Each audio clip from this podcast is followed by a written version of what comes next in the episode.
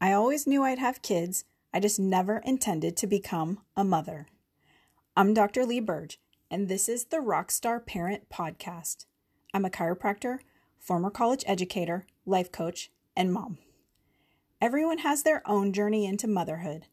This podcast is devoted to telling my story and sharing what I found to be successful along the way.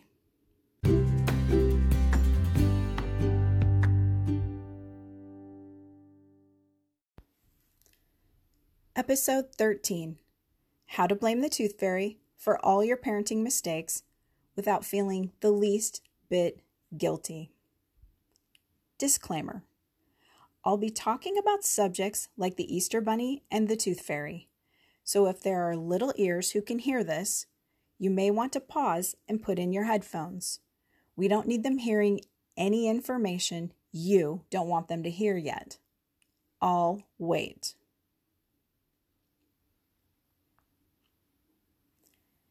As we begin, let's just lay the parental cards on the proverbial table. We preach and we teach and we rant to our kids about the importance of being honest. We even dole out consequences to our kids when they are not honest. And then we tell them stories about Santa Claus, the Easter Bunny, the Tooth Fairy, and leprechauns, and devise more lies to embellish the lie about their existence. We even go so far as to ask other people to help us support the lie and get angry if others spoil it for our kids before we are ready to the, reveal the truth to them ourselves. Yes, I know all of that, and I can clearly see the hypocrisy, but I still perpetuated the myth that Santa likes sugar cookies the best, and he didn't need a chimney to be able to deliver presents. We let our kids believe that chocolate gets delivered by a giant bunny wearing a pastel vest and a bow tie, that gold can be found at the end of a rainbow, and when they lost their teeth, they had a valuable asset they could trade for money if they put it under their pillow. This is a judgment-free zone. So whether you allowed your kids to believe or told them the truth from the very beginning, it's all good with me.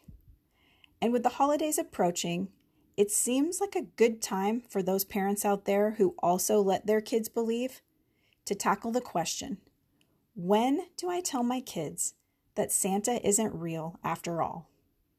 For some reason, we feel like the magic of Christmas will be ruined if we do reveal that it's dad who eats the cookies and it's mom who writes the thank you note with her non-dominant hand. But will it really? Is the magic and innocence of childhood so fragile that it can't take a good dose of reality? Honestly, I don't think so. Which brings me full circle. Even with all those left-brain, solidly researched articles about how it is a good thing not to tell your kids these stories, we still did.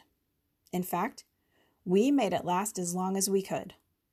We did, however, agree that as soon as one of our kids looked us in the eye and asked us for a straight answer, they were old enough to be able to handle the truth. And don't you know it? The moment came, and I hesitated. It was December, and I was in the garage with my oldest. He was in third grade at the time. His youngest sister had come home from kindergarten with a Ziploc baggie full of reindeer food she was saving for Christmas Eve. She had been instructed to spread it out over the front lawn on that night before she went to bed, so the reindeers had a snack too.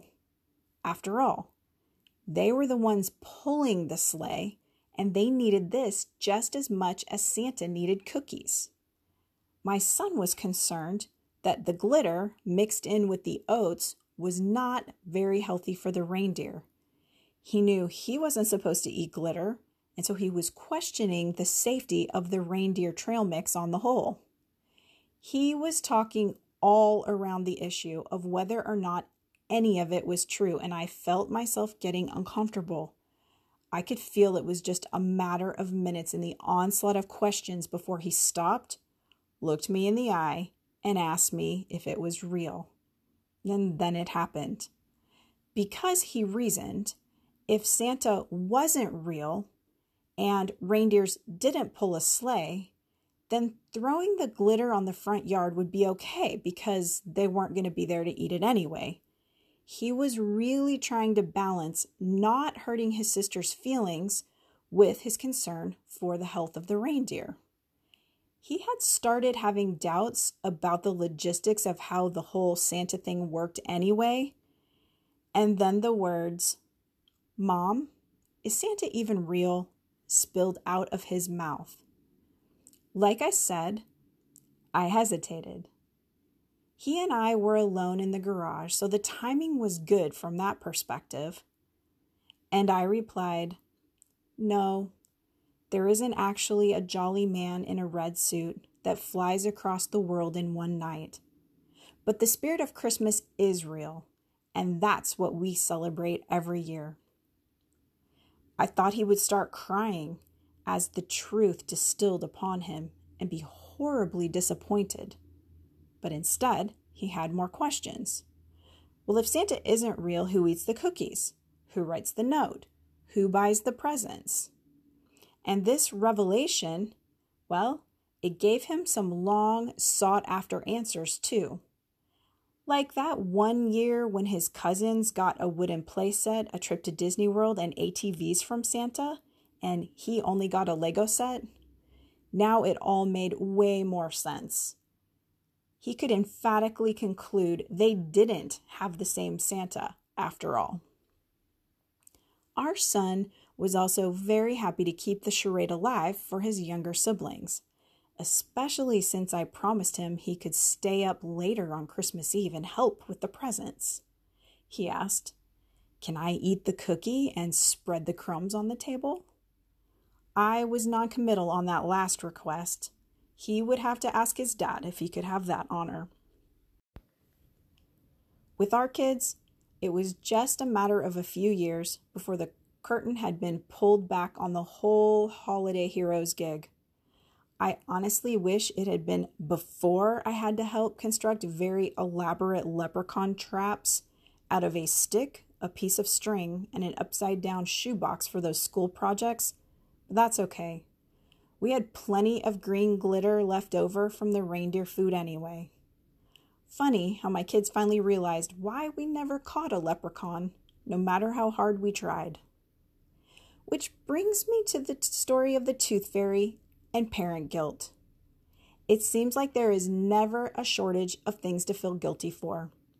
And we are juggling so much. And let's face it, sometimes we are just so dang tired that it's easy to let a little thing, like putting money under a pillow in the middle of the night, slip through the cracks. I had this grand idea that we could turn the tooth fairy myth into a cultural learning experience. Since it wasn't really about the money, but can we talk about the money for a minute? In my day, we got a dime under our pillows, and maybe by the last tooth, we got a quarter. I remember asking my fellow parent friends what the going rate was for teeth when my oldest had his first wiggly one, and it was definitely at least a dollar or even more. Well, I did not want to jump into that race, so I proposed to my husband that we give our kids coins from other countries under their pillows. They would have great fun trying to sleuth which country the money was from, and then be able to learn more about that country. I thought it was a grand idea, and it was in theory, but in reality, it was an awful idea. We weren't world travelers, so getting the money was one hurdle, and just trying to figure out the exchange rate in the middle of the night when you're already sleep deprived, well, that was another hurdle. This fun tradition lasted for exactly three teeth and is the lead up to my tooth fairy mom guilt story. My husband had traveled to London on business and brought back some change and bills with him at my request, you know, to feed my need to leverage the tooth fairy myth into a culturally enriching experience. On the night in question, I went to bed and completely forgot to switch the tooth for the money. I woke up in the middle of the night in a panic. woke my husband up to ask him where the London money was, because apparently you can't think of the word pound at that time of the night. He told me he left it on the counter for me. I ran to the kitchen, scooped up all the coins he had left there, and stealthily made the switch. I was very pleased with myself. The next morning, my son excitedly showed my husband the coins the tooth fairy had left for him, and I noticed a strange sort of pinched-up expression come over my husband's face. When my son ran off to show his siblings his loot, I asked my husband what was wrong. He explained to me that he hadn't intended for me to give all of the coins to our son at once. I was supposed to pick out one or two, and then there would be enough for all the kids at some point. Well, shoot. That made a lot of sense to me at eight a.m. in broad daylight. Well, just for giggles, I asked how much money I had actually given to our son for one lousy tooth. And it wasn't even a molar or anything, because on the tooth fairy market, aren't bigger teeth worth more money? seventeen dollars was the answer from my husband. I had given our son the equivalent of seventeen U S dollars.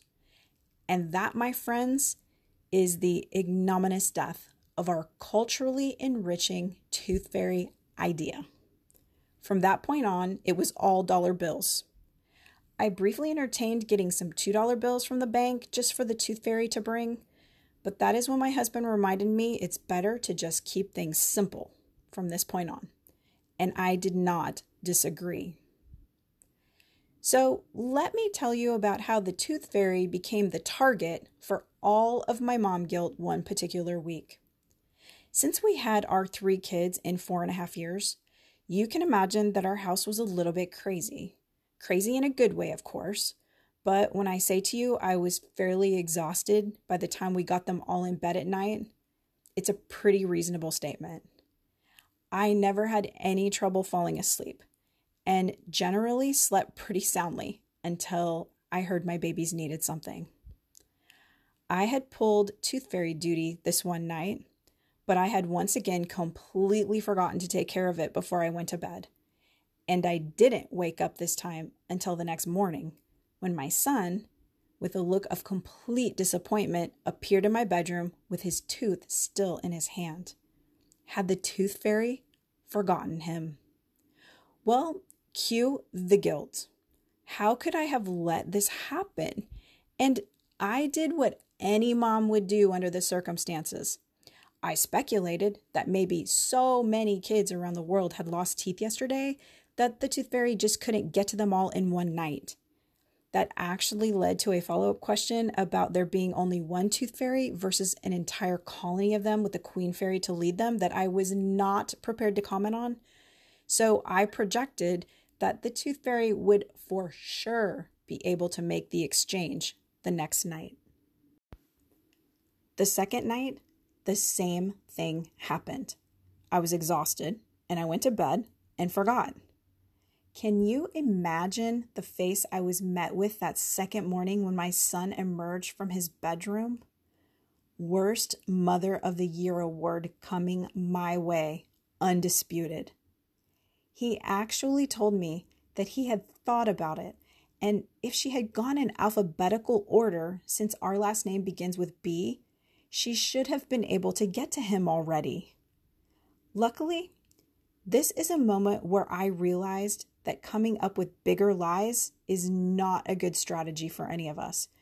But I wasn't ready to reveal the truth, because at this point, I wasn't ready to be the bad guy who forgot about the tooth. So I did the next best thing. I got angry with the tooth fairy and told my son I would write her a very nasty email telling her that this was just unacceptable. The tooth fairy became the target and the holder of my guilt. My son emphatically did not want me talking to the tooth fairy about this. He told me he was sure she would be able to get to it that next night. Well, I promised myself I would never let this happen again, and I really meant it. I maybe should have set an alarm on my phone or written myself a note or asked my husband to help me remember.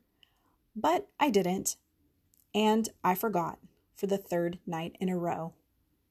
I mean, this is completely inconceivable, I told myself that next morning when I had to look at my son's face.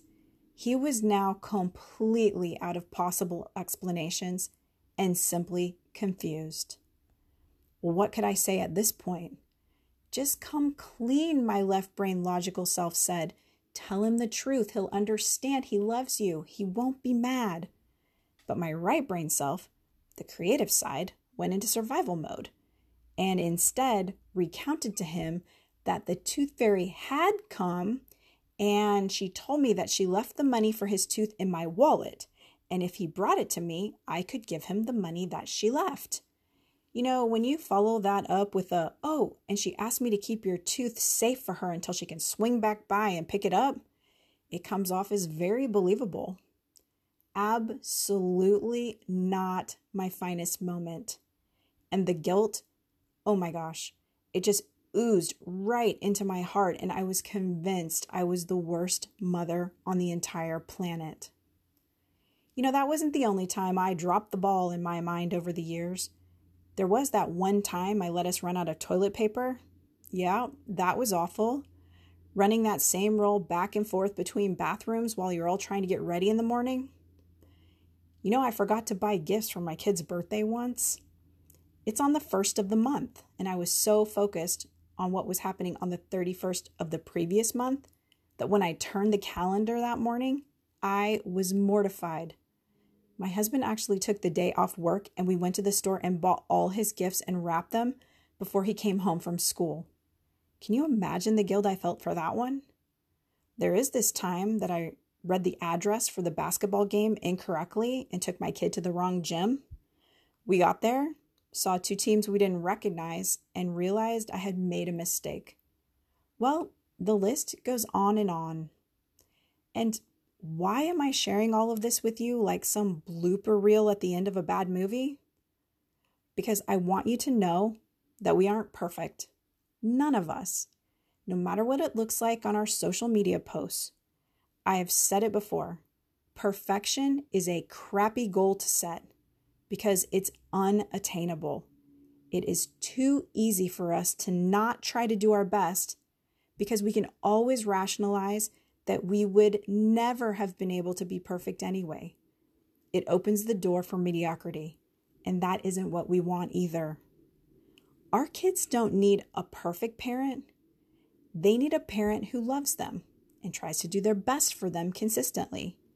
They need a parent who's willing to sacrifice for them, who's willing to give them their time, and who is supportive and encouraging. They also need parents who are honest. And this doesn't mean, at least to me, that you can't spin a tale of fair maidens and dragons or fairies and bunnies and men in red suits. But by honest, I mean, you share with them that life isn't always about the getting. The more times, it's about the giving. And that is the magic of Christmas and everyday life too. This past year, when graduations and celebrations of all kinds were postponed or canceled due to the pandemic, the disappointment was palpable.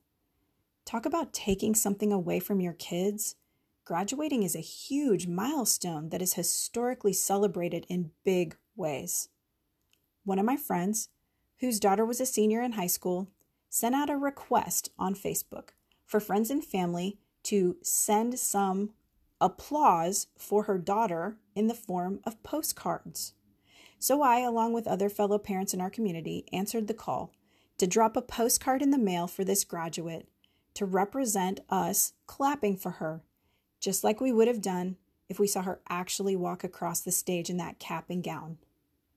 This, this is the antidote for the guilt, the mom guilt, the dad guilt, all those feelings that come when we see all the things we are not doing or doing, but not doing well in our own minds. Instead of focusing on what we can't do, aren't doing, or won't be able to do, let's figure out what we can do. And no more guilt. Let's focus on what we are doing and probably doing really well already.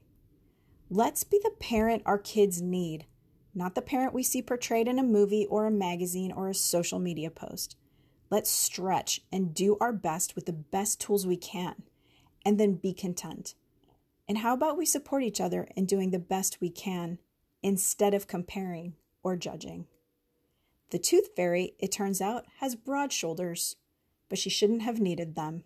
I hadn't done anything wrong. I was simply tired and forgot something. And there was no reason I needed to take on that guilt. By the way, I kind of want to ask my son, who is now twenty-four years old, if he still has that seventeen dollars in British pounds the tooth fairy gave him that one time. But honestly, I don't really want to know the answer. I did, however, a few months back, ask him if he remembers the time when the tooth fairy forgot him three nights in a row. You know what? He doesn't. Only I do. And that pretty much makes my point. I'm just a girl who was ready to start her family, so I got pregnant and had a baby. But what I learned as I raised my own kids, that is the secret to becoming the parent I dreamed I could be, and is exactly what I'm sharing with you. Let's rock this parenting thing together.